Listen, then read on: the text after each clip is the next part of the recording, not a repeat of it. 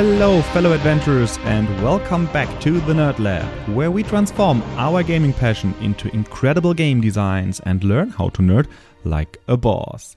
My name is Marvin, and I am an ambitious game designer on my quest to develop a cooperative fantasy card game. For this podcast, my vision is to take you with me on this exciting journey. Together, we will explore the secrets of different game mechanics and reach the next level as a game designer. A few weeks ago, I was recommended a new game. Um, and this game is called Monster Train. And the theme of this game is totally crazy. You um, you ride a train through the hell and try to prevent angels or other holy creatures from destroying um, some kind of shard um, of the last hellfire in in your train. Um, the game is a roguelike deck builder which is uh, yeah very much like Slay the Spire, and um, I have to mention it is a it is a digital game, and um, yeah, all of uh, all of this uh, didn't really blow my mind when I when I first was introduced to the game. So I was not too uh, crazy about um, playing another um, Slay the Spire, Spire clone or a new roguelike deck builder.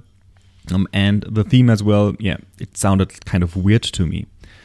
Um, but since it was uh, recommended to me by a, a, good friend of mine who knows exactly what kind of games I like, um, I decided to to give it a try.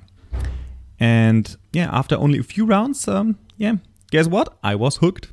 And it wasn't the theme or the story or the graphics of the game that hooked me. It was merely the mechanics of the game. And since I had the a similar feeling a while ago when I played Slay the Spire, another roguelike deck builder, I wanted to take the time today to analyze why these kind of games are so addictive and um, how they manage to create these fun and challenging experiences. What kind of uh, game mechanics are they using to do that? Um, and that's why I want to analyze today the genre of roguelike deck building games and try to figure out um, yeah, a few lessons that we can apply for um, board game design as well. Let's start by defining what roguelikes are. For me, they are oftentimes um, dungeon crawler games, and the important thing is that the levels are typically generated procedurally. And um, oftentimes the, the gameplay is turn based, but that's not a, a, a must have. Um, but really, what is a must have for these kind of games is that um, death is permanent. That means if you if your character dies, the game is over and you have to start um, all over again from the beginning. And um, what all these kind of games have in common is that they are really, really difficult. They are brutal, they are frustrating, and you are going to die. You are going to die a lot in these kind of games. Um, but they somehow manage um, to be not frustrating, but still very fun and uh, rewarding. So to to simplify that a little bit is um, if you want to describe these kind of games is that you play it as some kind of fast-paced trial and error kind of game, um, and you learn from your failures on the way and improve step by step. They are about um, yeah they're about seeing how far you can get before the game ultimately beats you, um, and they usually have a sense of yeah, individual progression. Um, to differentiate between them from yeah from say let's poor, poor arcade games or so like Pac-Man for example. The genre of roguelikes is um, actually pretty old. It's one of the first uh, genres in video game uh, history. Um, the name really comes from a from a ASCII-based game from the 1980s, which was called Rogue. Um, but they have never reached really mainstream popularity um, just until recently maybe a few years ago or so. The first roguelike that really yeah, pushed these kind of genre into mainstream from my perspective was um, Slay the Spire. And um, that is a very good deck builder roguelike. That is a turn based game. And um, yeah, it achieved one thing that the games before probably didn't achieve in the same way. And that is the yeah, the reduction of complexity. Roguelikes are yeah, in their core, very, very complex games because there are so many different variables um, and typically level up abilities, a huge amount of different choices for the players. Um, and you oftentimes need to understand um, at least a good chunk of the game um, and the options in order to be successful. that means there is a huge um, barrier of entry for new players. Um, and that's probably why these kind of games have really been a hardcore niche for, for a very long amount of time. Um, but the modern roguelikes tend to be a bit easier, at least in the beginning. Um, and that means typically you have very, very small subset of the entire pool of cards, for example, in um, Slay the Spire or um, Monster Train or other components in other roguelikes um, at your disposal in the beginning. Um, these games are still very complex, but they achieve to add this complexity over time, which I think is one of the main reasons why um, Slay the Spire or Monster Train um, are so successful. You really start with a super small pool of cards. You play a few rounds with your deck, then you get to add a few cards, you play another round, and so on and so on. The more you play, the more cards um, will get unlocked and the more complex the game gets. But as the complexity is added in small, digestible pieces, um, it is so much easier to learn the game in the beginning. And that is actually the first thing that we can uh, really learn from these kind of games. Um, because if you want to create a complex game, please, please, please introduce the components step by step to the players. This creates long term motivation um, and increases replayability. And the most important thing, it removes a major barrier of entry for new players. But let's get back a little bit to the core of what roguelikes are. They usually have three main aspects to them randomized levels, permadeath, and incremental improvement. And all of these effects have mass appeal, which at first glance sounds totally irrational. Why should you have fun dying over and over again? Because the game is too hard. Why should you have fun playing the same randomized content over and over again instead of following a beautiful story path that has been thought through by a skilled story writer? Let's take a look at these three concepts in order to find the answers for these questions. Let's start with randomized levels. People really enjoy randomized levels as they enjoy learning how to adapt to um, a game's scenarios via improvisation rather than just learning how to do the same thing repetitively over and over again. So let's say you would play the, it would have a super super difficult level, a Super Mario level for example, and you have to play it over and over again.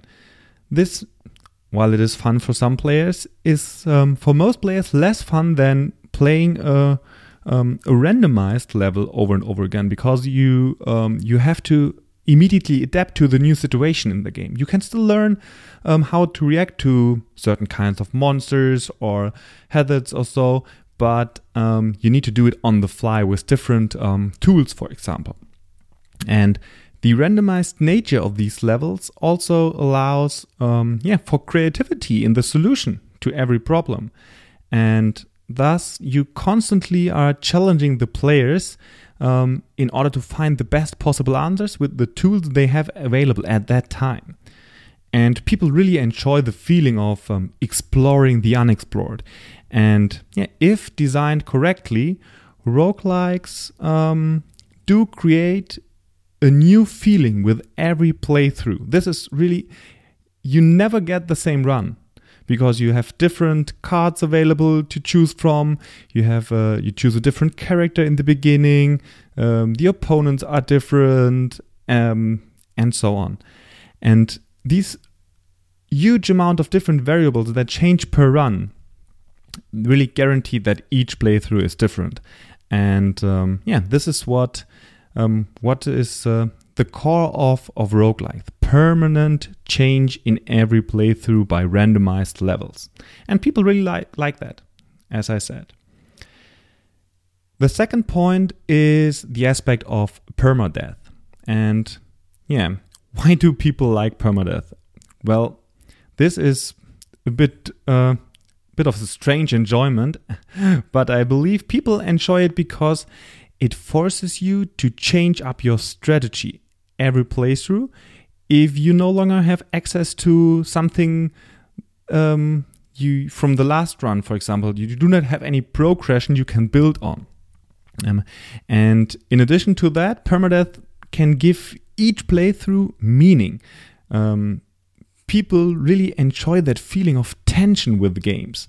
Um, for example, in in Diablo, I always played on hardcore mode because it was uh, it, it created that kind of feeling um, of tension um, for me when I when I when I uh, crawled through the dungeon and every mistake you made um, yeah, resulted in um, in the death of your character. I really like that.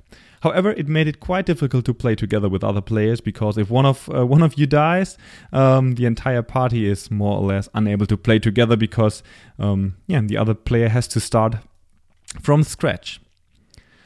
So permadeath increases tension, but on the other side, it can of course be very frustrating yeah? if you die and um, you lose everything that you have been working for.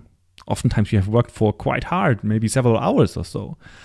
And yeah, players can easily get the feeling of being frustrated and do not want to, to start over again. And that is something you need to fight if you create these kind of games. Um, although you, you may find um, the experience that players gain in form of what monsters are there, what abilities do they, these monsters have, and how do I fight them, um, what are the dangers in the levels, and so on. These kind of experience that the players gain from a run, um, from one playthrough, um, are also some form of progression in the game. But um, yeah, simply because they um, they learn how to react better to to the different situations for the next play playthrough. But I think the form of progression, um, or better called maybe a learning curve is not enough for players these days to stick with the game, especially not with a repetitive game like a roguelike.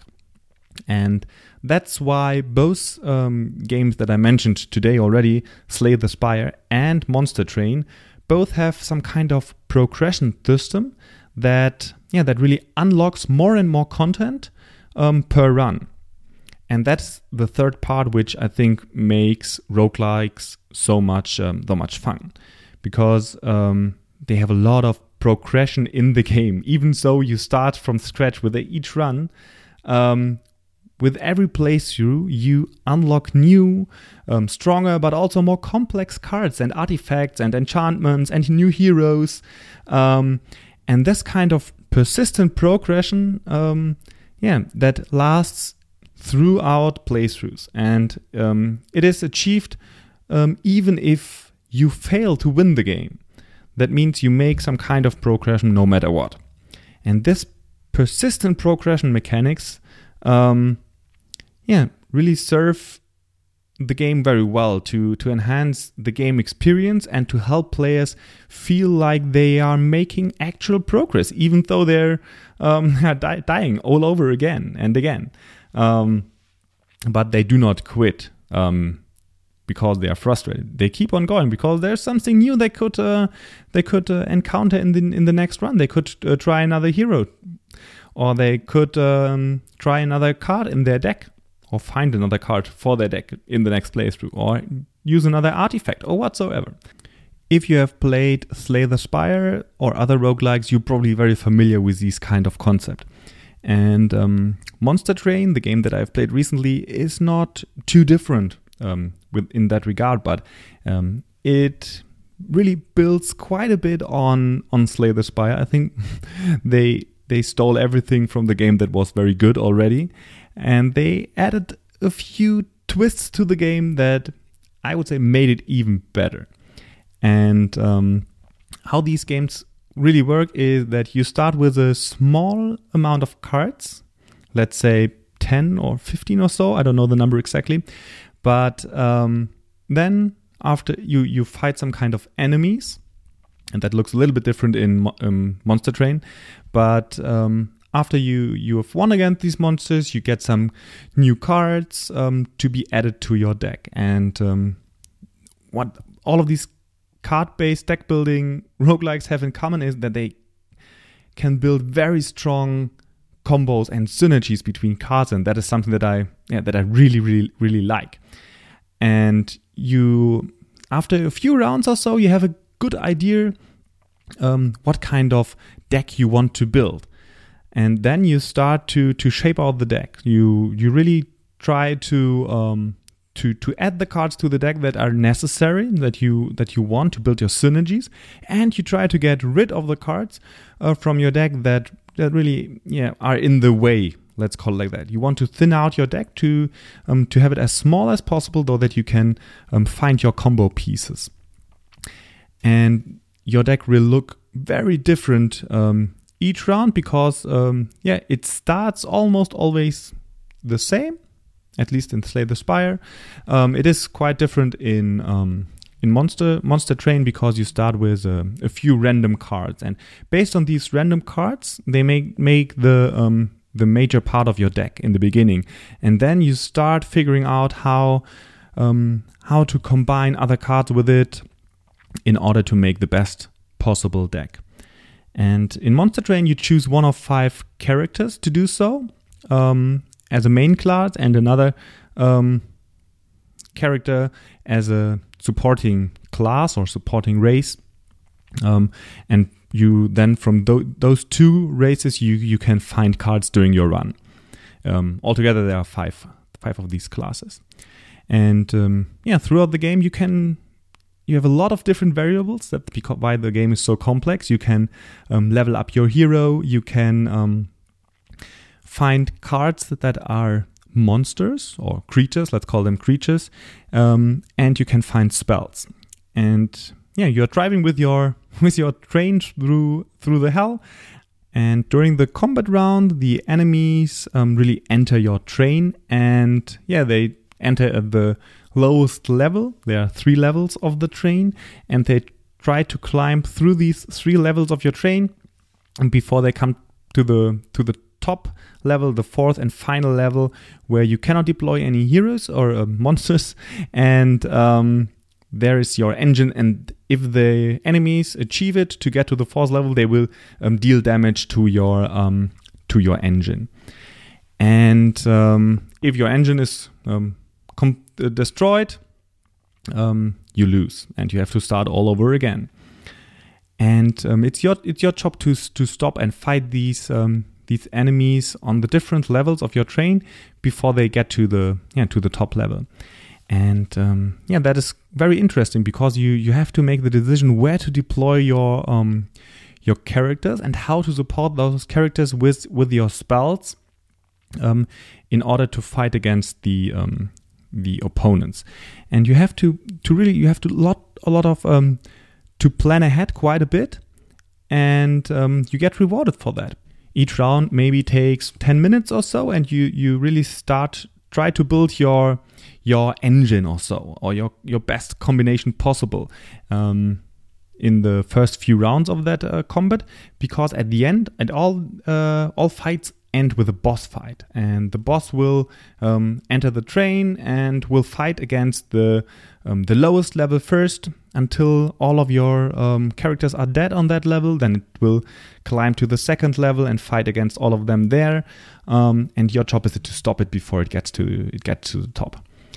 And um, yeah, what what this really adds to the game, this boss fight at the end, is that um, every fight um, ends in a in a in a boss fight. So it's a, the tension rises uh, until the boss comes, and then at the end you have this this big fight against uh, uh against the boss, and you um, you try to get um, prepared as well um, as you can. Um, yeah, in order to yeah to to to beat the boss and at the lowest possible level of your train. That sounds yeah that sounds a bit strange, um, and it definitely is from the from the story and theme perspective. But from the gameplay, it's really really a lot of fun. What I really like is, um, for example, the resources are pretty good.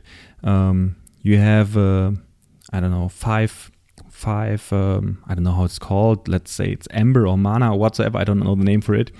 Um, and you you need to spend it in order to play cards. You need to to spend um, the um, your monsters um, and you need to uh, needed to spend this resource in order to play your cards, your spells.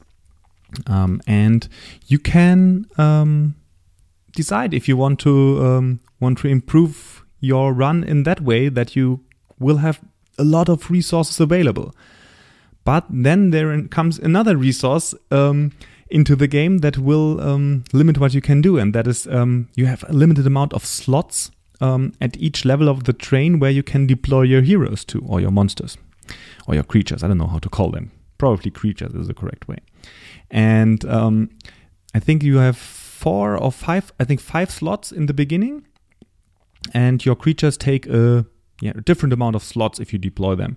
Um, a very tough and strong creature will um, will probably need um, th- three or even four um, of these slots, so that you can will only be able to deploy another very small creature to that um, level of the train as well. But instead of um, yeah, leveling up your um, your available mana to play cards, you could also decide to try to um, go another route and try to level up the slots available in the train, so that you will not uh, will be able to deploy um, four, five, six different creatures to um, to one level instead of maybe only one or two or three or so. So there, it plays plays a little bit like um, in, if if it if I would compare it with Magic, for example, I would say this is a going wide strategy, um, rather than going tall strategy, where you deploy very strong creatures and try to improve them and improve them. Or you could play another strategy where you deploy a lot of different small creatures, um, and then maybe have a lot of um, triggers when these creatures die. So on death triggers or um, maybe on deploy triggers when they enter the battlefield and stuff like that. So um, I really like that di- diverse gameplay that you um, these different strategies that you can play in this game. And this is yeah even achieved a little bit further by um, by having a very very diverse progression system, and um, that means every card, every spell, and every creature has um, two slots available um, that you can um, enchant and improve the spells um, with during the during the run. So between combat rounds, you will um, you will find merchants or so that will allow you to yeah, to enchant your cards, and that could be something like it costs one less resource to play, or it could say it um, adds plus 20 magical power to the spell. So it does 25 damage instead of 5 damage or so. And um, as a as a downside, it might um, be um, might get a, a, little disadvantage that it can only be used once, and then it is removed from your from your deck for this combat round. Um, or it could um, could have a lot of different um, other aspect, uh, aspects. So you can really you can really manipulate how the spells work and form them into the direction of your particular playthrough that is very interesting and um, gives players a lot of choice. Um, but you are limited. You only have some choices available. You have uh, three different um, enchantments that you can choose from for your cards, and um, you will never get everything that you want. You will never have the perfect run, and that is also um, another way of uh, yeah keeping players um, because they want to retry and retry again um, to to make these builds even better in the next run. But that is, yeah, that is how the randomization works. You never have all of the enchantments available, for example. Every route and every run looks different. And something that I also really much liked about Monster Train, for example, is how their positioning and targeting works in the game. Because um, the um, your monsters and the opponents um, are yeah sitting in front of each other in a row and um, you always have to fight the first one the first minion first um, and once the first one is killed um, you can then attack the next one in the in the line. But um, yeah if the first one is a very strong tank with a lot of armor and a lot of life points um, it can very well protect the yeah the maybe the the better damage dealers in the back of your of your row. And you can you can use that as a tactic for yourself to protect your your um, your weaker damage dealers, but you also need to find a way through your your opponent's defenses. And I thought quite a bit about a um, about a good combat system for my drafting game, and um, I think they did a very very good job in um, implementing a very nice uh, positioning and targeting system. There are also some some keywords that get around that. For example, there's uh, the keyword reach that lets you attack all of the other opponents, not only the first one in their in their line. That means um, that's very strong because you deal not only damage once, you deal it as often as um, opponents are in that lane, and you also um, can attack the um, the weaker opponents in the in the back with this ability. And um, also another another tactic could be um, that you have um, thorns, where which means that if your opponent attacks you, um, it gets damage back. That is also a way of uh, um, overcoming this this positioning of a very strong tank in the begin in the first in the first spot. And they have a really really interesting keywords some of them are one one to one stolen by um, uh, stolen from Slay the Spire, and I think they they stole the good ones, and they added quite a few of um, interesting new game mechanics. And um, yeah, I don't want to t- talk about all of them today, but um, for example, I really, really like how they implemented the healing in the game, because um, when you when you have decided tried to um, to invent a healing mechanic for an RPG game or a, a dungeon crawler whatsoever, oftentimes the healing is the most difficult mechanic to to achieve. At least that's true for me. And um, often healing is just boring. Yeah, if um, and in many games, like in for example in Gloomhaven or so, healing is often the weakest possible choice. So if you heal one of your allies, that means, okay, maybe the ally doesn't die next round or so, but you didn't improve on the board really because the opponent is still there. And if you have the chance to, to, to play a damage spell to kill one opponent or heal one of your allies, it's almost all the time it's better to to play the damage spell because you will reduce the incoming damage over um, in the future by killing your enemies as soon as possible. And um, how they implemented healing is really nice because um, healing is implemented as a tri- as a trigger, at least for one of the races. That means if a, a, unit is healed, something nice triggers. For example, that could could mean you can combine damage and healing. So let's say you have a one one unit that says whenever it gets healed, it deals 30 damage to the first um, opponent.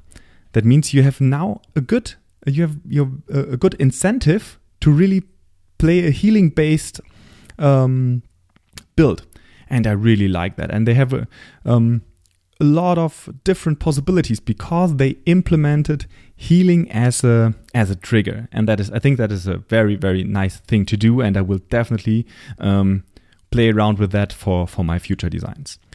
Another aspect that I really like is that you can make some cards uh, reusable, so. Um, that when you play the card or the creature is killed, for example, it will not go to your discard pile it will go on top of your deck again. And that means you can you can build some strategies in which you have one card available every turn. And that adds a lot of new possibilities for different builds.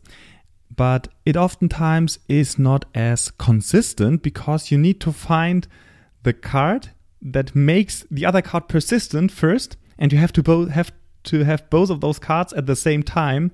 Um, to to get to that strategy. So you need to combine two cards um, first to to get to a very nice um, end game strategy or so. And um, yeah, you for example. If you want to go that route, you need to make sure that your deck is quite small so that you will be able to find those two cards. And as you can see, there are so many different strategies in this game that, yeah, there's that you want to retry. And if you died, you you are not really frustrated. You just think, oh, maybe I want to want to go that route the next time because I think it's quite interesting. And um, yeah, that is possible because the game has so many different variables and is, uh, yeah, as mentioned, quite complex. And the good thing really is the cards do not really need to be completely balanced because your runs, of course, are random anyway, and you do not play against other players. So there is no, let's say, there is no meta game like in Magic where one deck is always superior or so. No, it's not the case because you will never ever get the same the same deck um, into uh, into runs. You always have to adapt to the new to new strategy, and I think this is very very interesting for for game design um, in general because um, I know balancing can be quite hard and um, if you find a way to to get around it and um, to make your game so random but still fun um, that you that you can have different um, power levels of the cards. This is something that I find, find quite interesting, and um, these kind of games really manage to yeah to do that. But now, yeah, but now really comes the downside if you look um, look at it from a board game um, or physical card game perspective, because many many of these um, yeah core elements of of these kind of games are pretty difficult to implement in a physical game. We have at on one side we have the randomization, which of course can be done by shuffling a deck or so, but it's quite difficult and cumbersome to do it uh, to do everything in the same way a computer is doing it in the background. And the same is true for for all this um, complexity in in the combat, for example, because in in Monster Train or in um, Slay the Spire as well, cards really it can happen that two creatures fight 10 or 20 times against against each other and you would would have to de- do a lot of math um, if you would implement it in the same way as in a physical game. And then you have all that customization of the of the different cards with these um, enhancement slots that you can do over um, the entire run which is it is so awesome to do that um, but um, it has turned out to be quite difficult to um, to change cards and to to do that in a physical game. You can do this with tokens or so. You can do this with um, sliding cards over each um, each other. Um, there have been implementations like that where you can combine cards, but it is yeah, it is much more complicated than it is in um, in a computer game. But it is possible, and I think um, there are also already quite a few games out there that um, that have done have done this. Okay, that's pretty much um, it for today. I wanted to talk a little bit about um, the genre of deck building roguelike games, and I think Slay the Spire and Monster Train are the yeah the two elephants in the room because I think they are both very very good games. But if you are really into this genre, I can also um, recommend Card Quest. It's a less known game um, but I think it also has some very nice um, interactions and um, interesting cards, and it is um, worth checking out on Steam. Or I think it's also available as an as an app as well. So, as a conclusion, I would say these uh, roguelikes games really they combine randomization, permadeath, and some kind of progression um, together in order to make really really good gameplay. And if you for your game looking are looking for some kind of challenge system or form of dis- discovery or so, maybe some of these um, of these examples I mentioned today. Um, are for you and I would love to see a good implementation of these kind of mechanics in a in a physical physical game or a board game and um, yeah I know there are some out there that are using this but um, I have never had the same the same feeling that I want to jump into the next run right away um, that I have with these um, with these uh, two games that I've mentioned today. Okay, that's it for today. Thank you very much for listening, and until next week, keep shooting for the moon and nerd like a boss. Goodbye.